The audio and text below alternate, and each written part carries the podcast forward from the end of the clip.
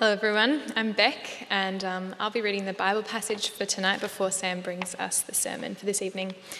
Uh, our Bible passage is from Romans chapter 11, verses 11 to 24.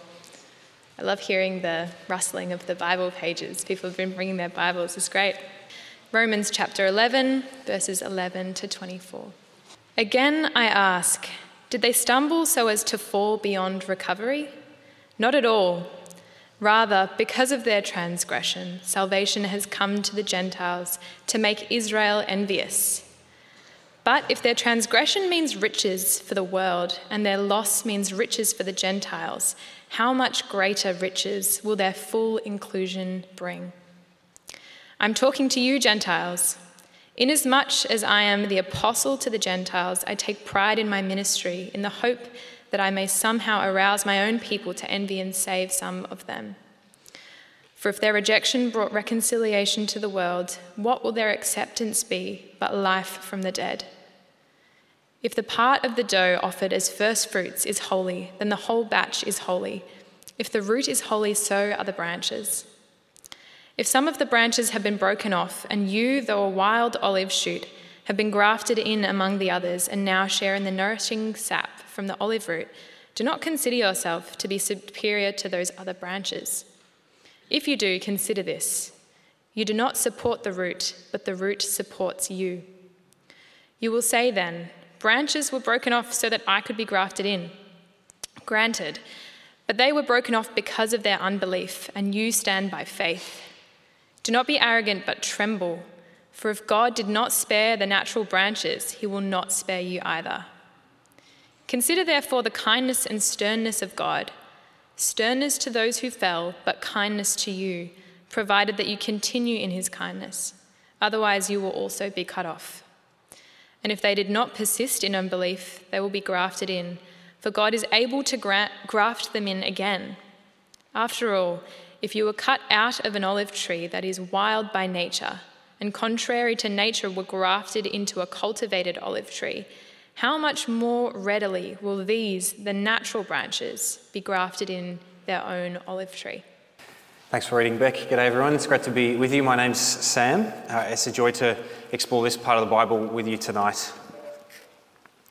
So, there's an increasingly popular service that you can access where you send in a sample of your DNA and you return, you get returned back to you a report that gives you uh, a kind of a history of your ethnic identity, the different ethnicities that make up who you are. And the science behind these tests seems to be maybe a bit sketchy, but nonetheless, many people are doing these tests. And there are lovely stories, you can see them on YouTube, of people with previously negative perceptions of other cultures being confronted and challenged and changed by realizing that they themselves share that heritage. A sense of, of superiority or disdain towards another culture, racism, is undone as people realize that instead of seeing that culture as, as other, it's part of who they are. And that's kind of the work that Paul is doing for the Roman church and that God is doing for us here in Romans chapter 11 tonight. If you've been with us over the last couple of months as we've worked through Romans, then the kind of opening to this passage is becoming very familiar, isn't it? Paul asks a rhetorical question uh, in response to what he previously said, and then he replies, Not at all. No way. Definitely not.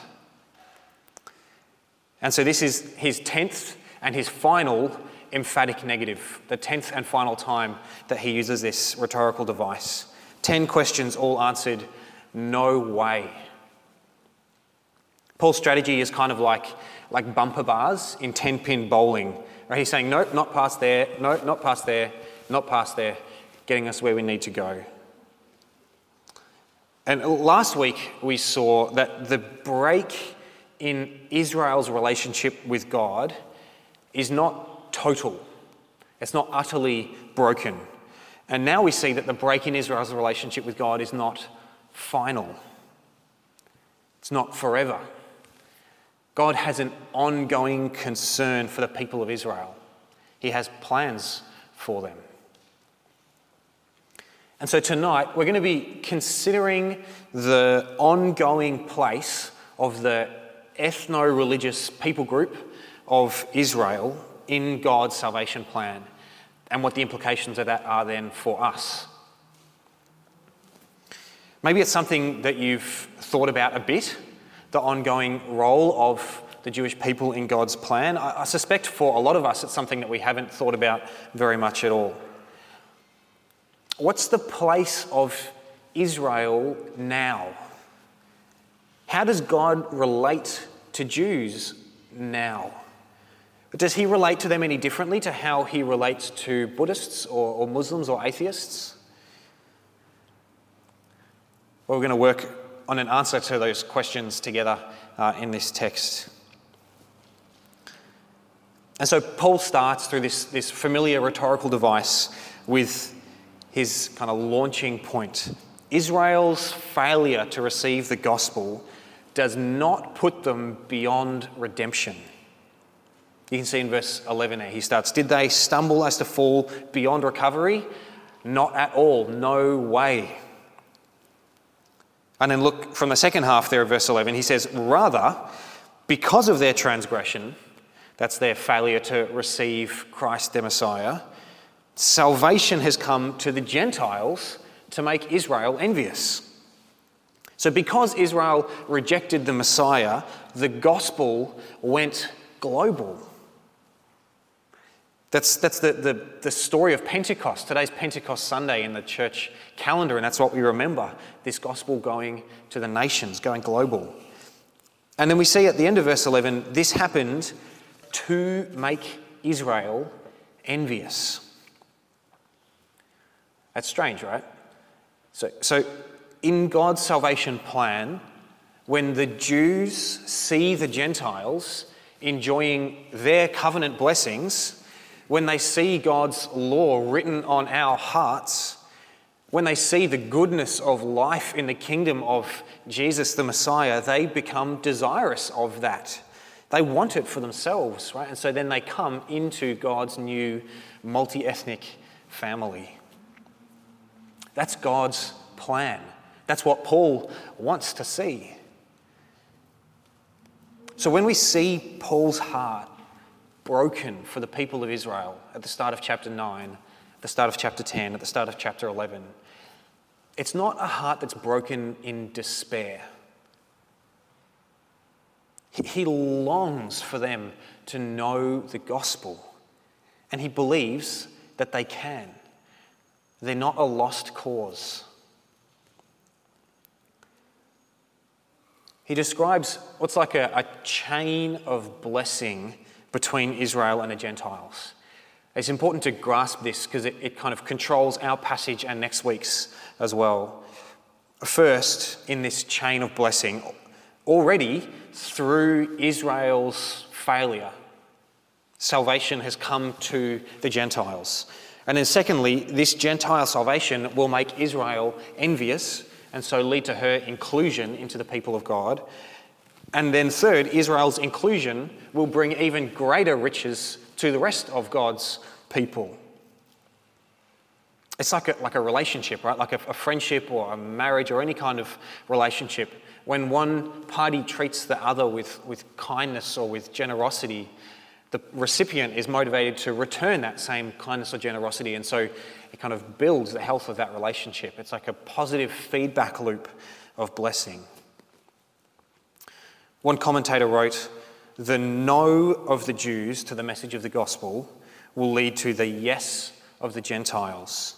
And this in turn will lead to the ultimate yes of the Jews. So Paul's picturing blessing flowing back and forth between the Jews and the Gentiles in God's salvation plan. Any suggestion that Israel and the Gentiles are in opposition, that they're enemies, that they're competitors for God's love, is badly mistaken. And this isn't just an intellectual curiosity for us, right? No, this knowledge that God desires and plans Israel's salvation should do something in our hearts. And we can see further down through the passage what it is that God wants us to do in the hearts of Gentiles. Have a look in verse 18. It says, Do not consider yourself to be superior. And then look at the end of verse 20. Do not be arrogant, but tremble. Those are the two imperatives, the two commands of this passage. Don't consider yourself to be superior. Don't be arrogant, but tremble. So he's calling out any sense of Gentile superiority.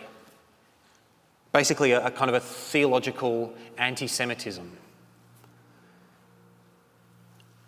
Paul has earlier in Romans called out any sense of Jewish superiority, any Jewish boasting. And now he calls out Gentile boasting, Gentile superiority. The city of Rome, where these people lived and worshipped, was an increasingly hostile place to be Jewish.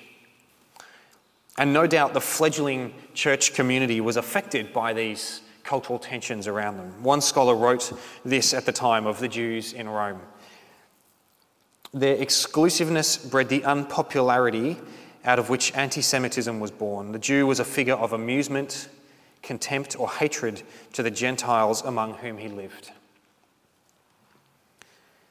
And Paul was determined that this young, mixed church in Rome would not share in this same anti Semitic prejudice.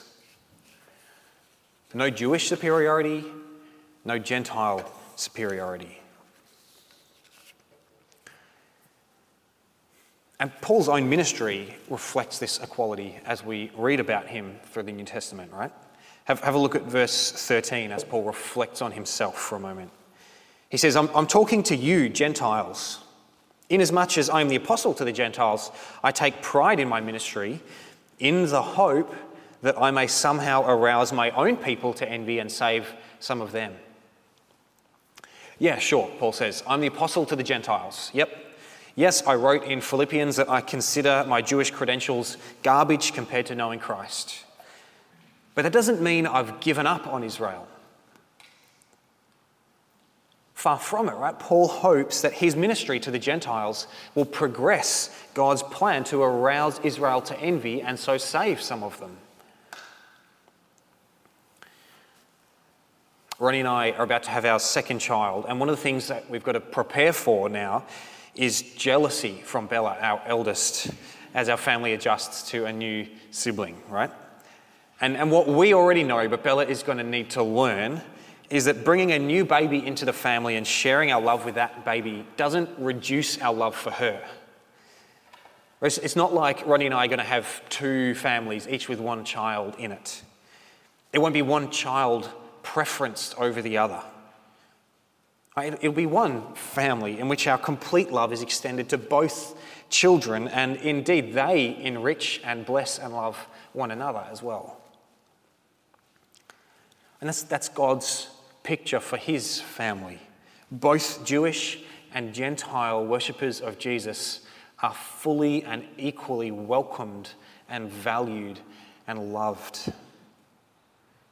This is not a family in which the older son resents the father for his love for the prodigal, nor one in which the younger son allows the lavish expression of the father's love to him to birth any sense of superiority or preference.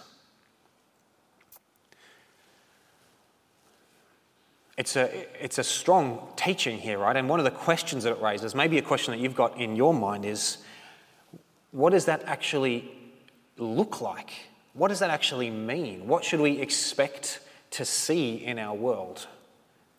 What was gonna, what's going to happen to Israel in the future?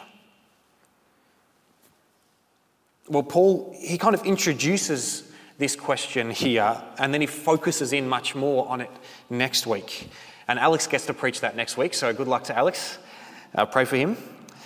So let, let me just try to identify now for us what Paul's guarding against.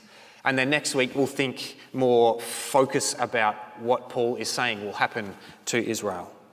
So here's kind of what he's guarding against that there's no room for the opinion that God is done with Israel. Right? You can't, you can't look across at the people of Israel and say, well, they had their chance, they missed it, and now God's done with them and he's moved on. To be honest, I think perhaps that's an attitude towards Israel that I've kind of slipped into. As I've wrestled through the passage this week, it's, it's been a challenge, a, a conviction for me. That's, that's no good to think of Israel like that.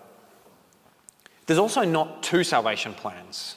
There's not one plan for the Jews and one plan for the Gentiles. No, there's one plan for salvation through Jesus Christ, the Messiah of Israel and the Saviour of the world. Through this salvation plan, the gospel went from Jerusalem to Judea and Samaria and to the ends of the earth in order to arouse Israel to envy and to bring them back in. At which point, Jew and Gentile together enrich and bless one another as God's people together. So, what should we expect to happen to the people of Israel in the future? Should we expect a great homecoming of the Jews, a kind of mass conversion event which marks God bringing about this plan? Well, that's for next week. You have to come back to find the answer to that. Now, the, the day has finally come today when I get to do two things that I love very much. I get to talk about the Bible and I get to talk about gardening at the same time. So this is very this is a bit of a dream come true moment for me. If I get too carried away talking about gardening, just stick your hand up and I'll, I'll come back to the Bible, all right? So through the rest of this passage, Paul introduces this metaphor that kind of guides the rest of what he says. It's the picture of an olive tree. Now, a few of us, Jay and Maggie and a few others, spent yesterday at the annual St Jude's olive harvest uh, cutting olive trees and harvesting olives all day. So maybe the last thing that you guys want to think about is an olive tree right now. Uh, or maybe you feel like you're an expert in olive trees, in which case Paul is speaking your language. This, this metaphor, this picture begins with a summary statement. Have a look uh, in your Bible or in your handout there in verse 16. He finishes that verse If the root is holy, so are the branches.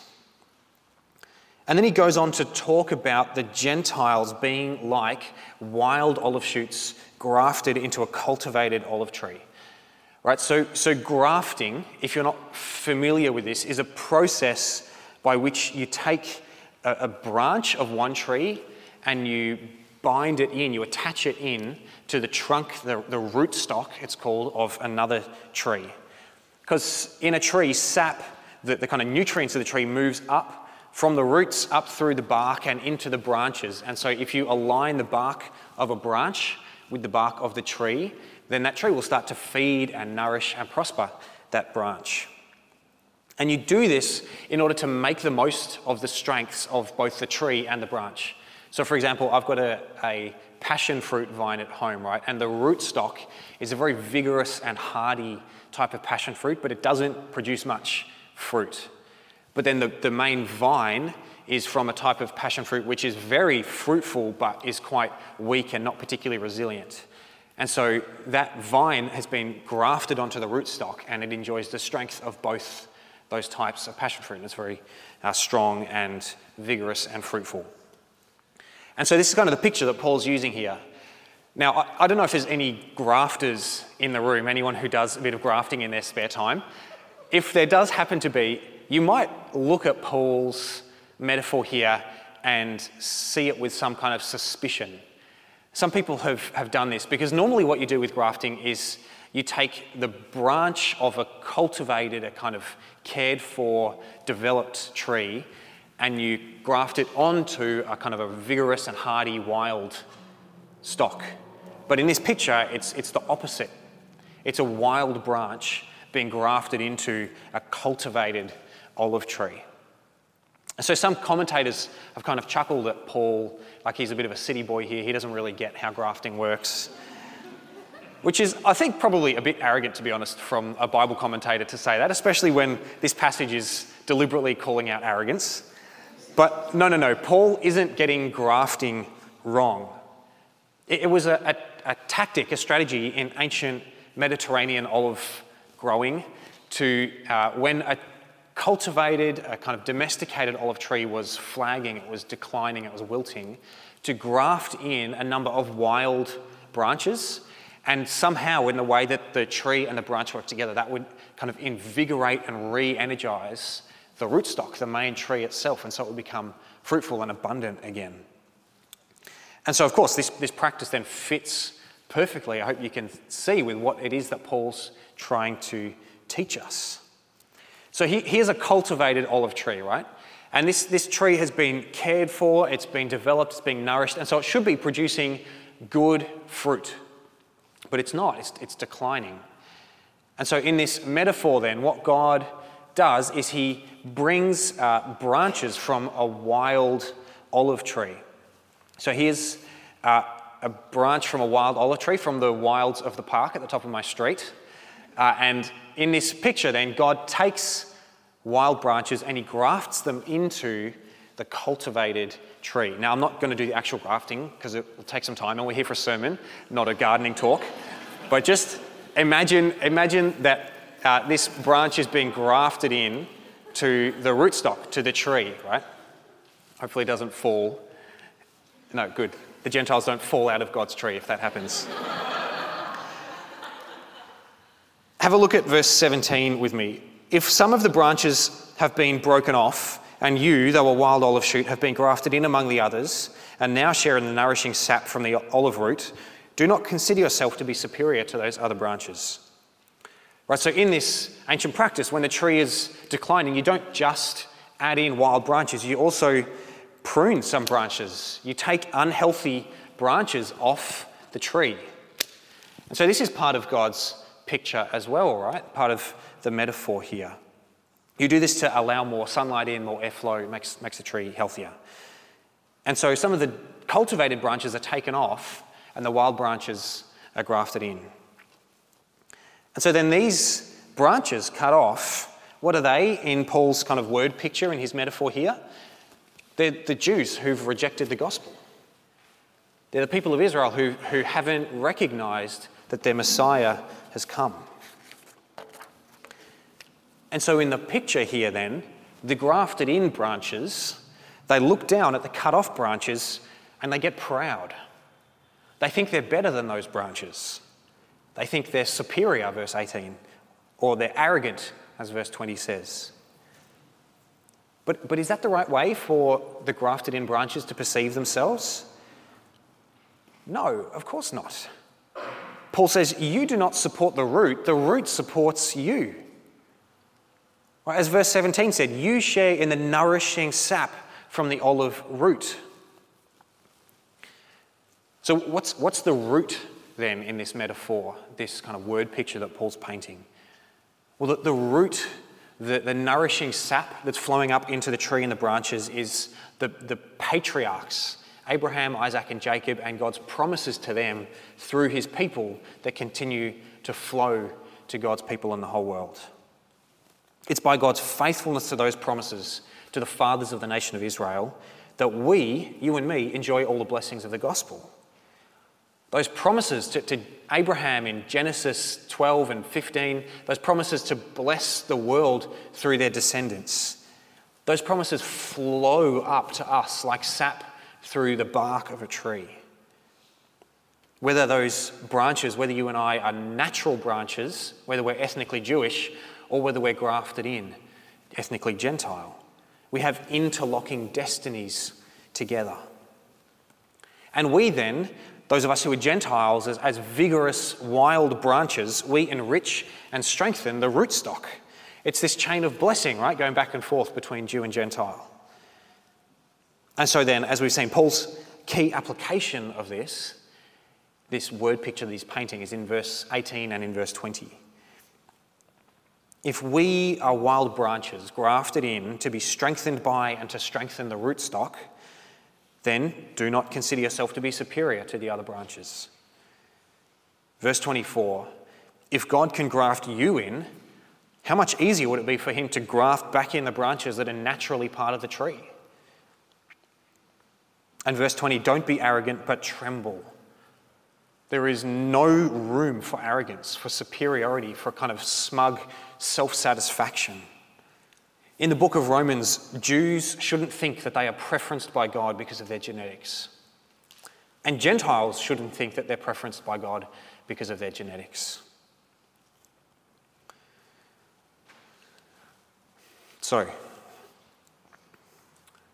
what, what do we do with this? We're not in a first century mixed church that's kind of beset by tension between Jewish and Gentile members, right?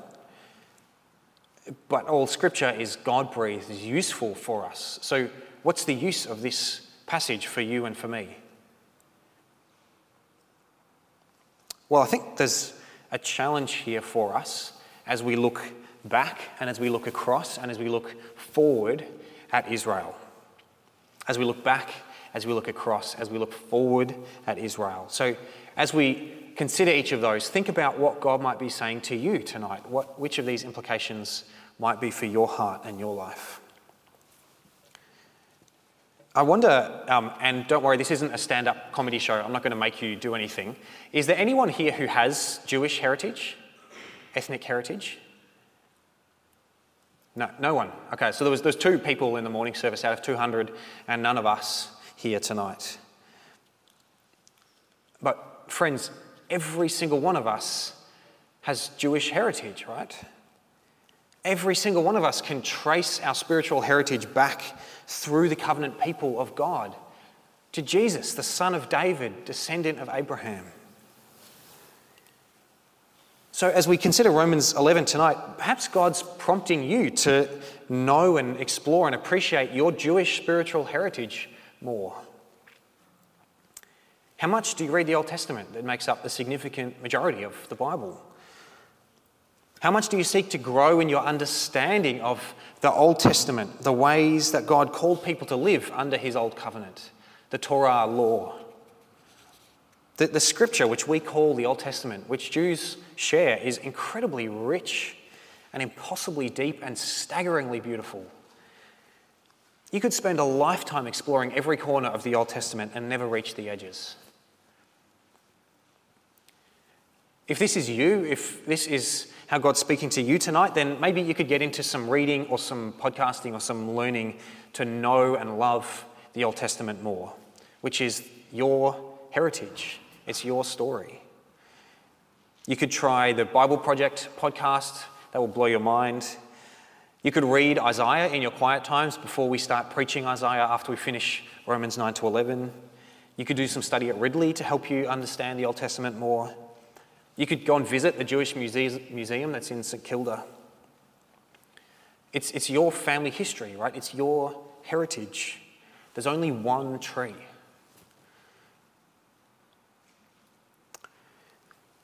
Or tonight, perhaps the challenge for you is a bit more sobering.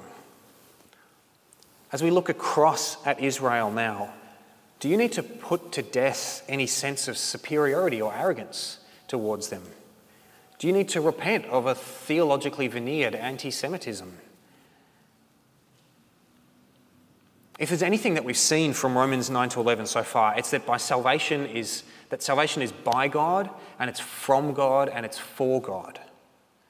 We are in no position to boast because of who we are, right? It's like being carried up a mountain and then posting selfies from the top. It's like catching an Uber and then posting it on Strava. We're in no position to boast. Don't look across at Israel and feel superior. Don't fall into that trap of assuming that God is done with them.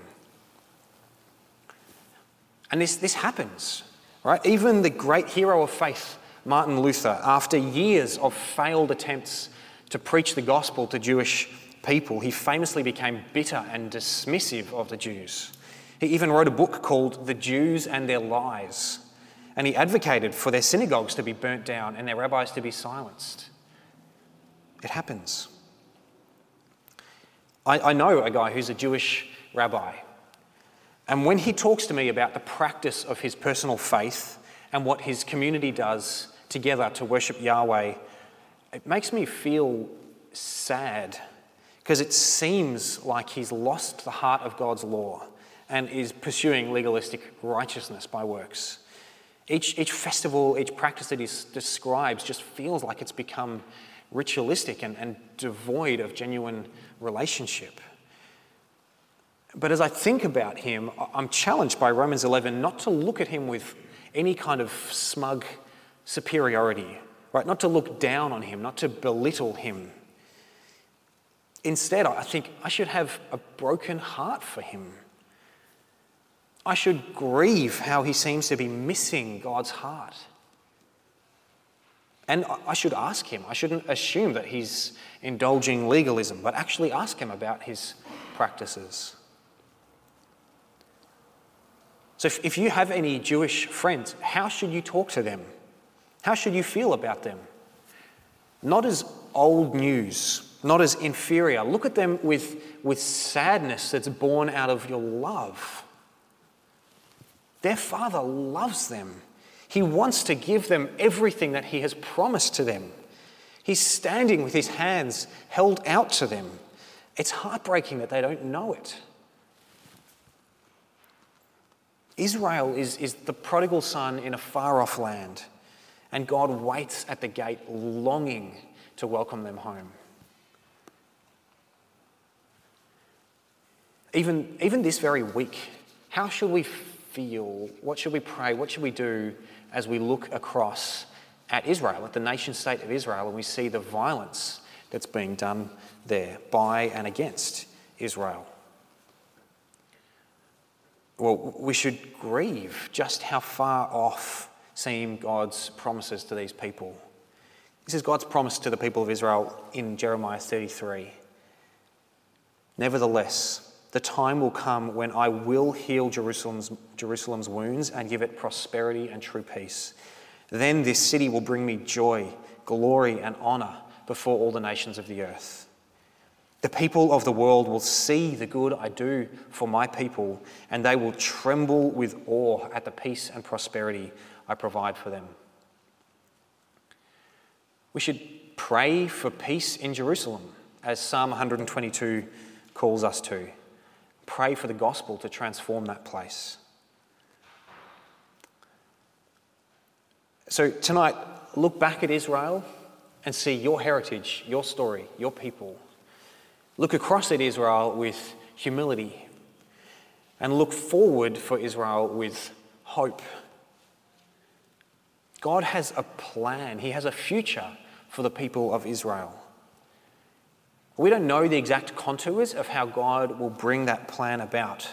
And we'll explore that more next week. But we know God's heart for these people. So pray for God to save Jews Pray that Jews would recognize that Jesus, their Messiah, has come, that they don't have to wait anymore. If you have Jewish friends, pray for them. Share the gospel with them. Introduce them to the one perfect worshipper of Yahweh who perfectly fulfilled the Torah and then died and rose to write the Torah on our hearts.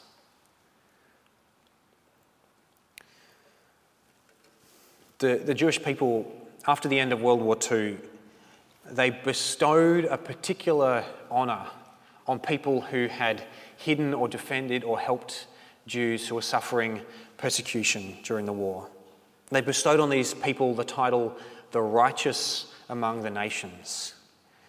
Those, those who hid fugitives in their homes, those who provided for impoverished Jews out of their own resources, many of whom who died as a result of their actions. Some who were Christians, while other Christians and churches did nothing or even supported the persecution in a twisted and extreme form of the arrogant superiority which God calls out here. The righteous among the nations. People like Maria Agnes Tribbioli, who led her order of nuns to hide Jews in their convent. Or Lois Gunden, American Christian, who hid Jewish children in France. Or Andre Trocmé, a French pastor who spent the years of the war hiding Jews in his home and leading them across the mountains into Switzerland. We, we live in different times, but the gospel gives us the same call to treat the people of Israel with compassion, to live with the law of God, with the Torah written on our hearts. Would it be that when the Jews look across at the Christians, they see us like the Jews saw Peter and John in Acts and were astonished and took note that these people had been with Jesus? Would it be that when the Jews look across at the Christians, they would still see us as the righteous among the nations, and that through us they would come home to their God? I'm going to pray that God would do that now.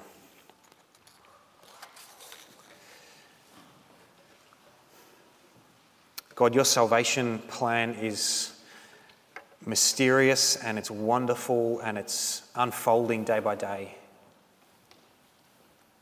God, we pray that you would indeed bring many Jews to recognize and to love Jesus the Messiah. Please use us in your salvation plan, and we long for the day when Jew and Gentile in your presence enrich and bless one another forever. We pray in Jesus' name. Amen.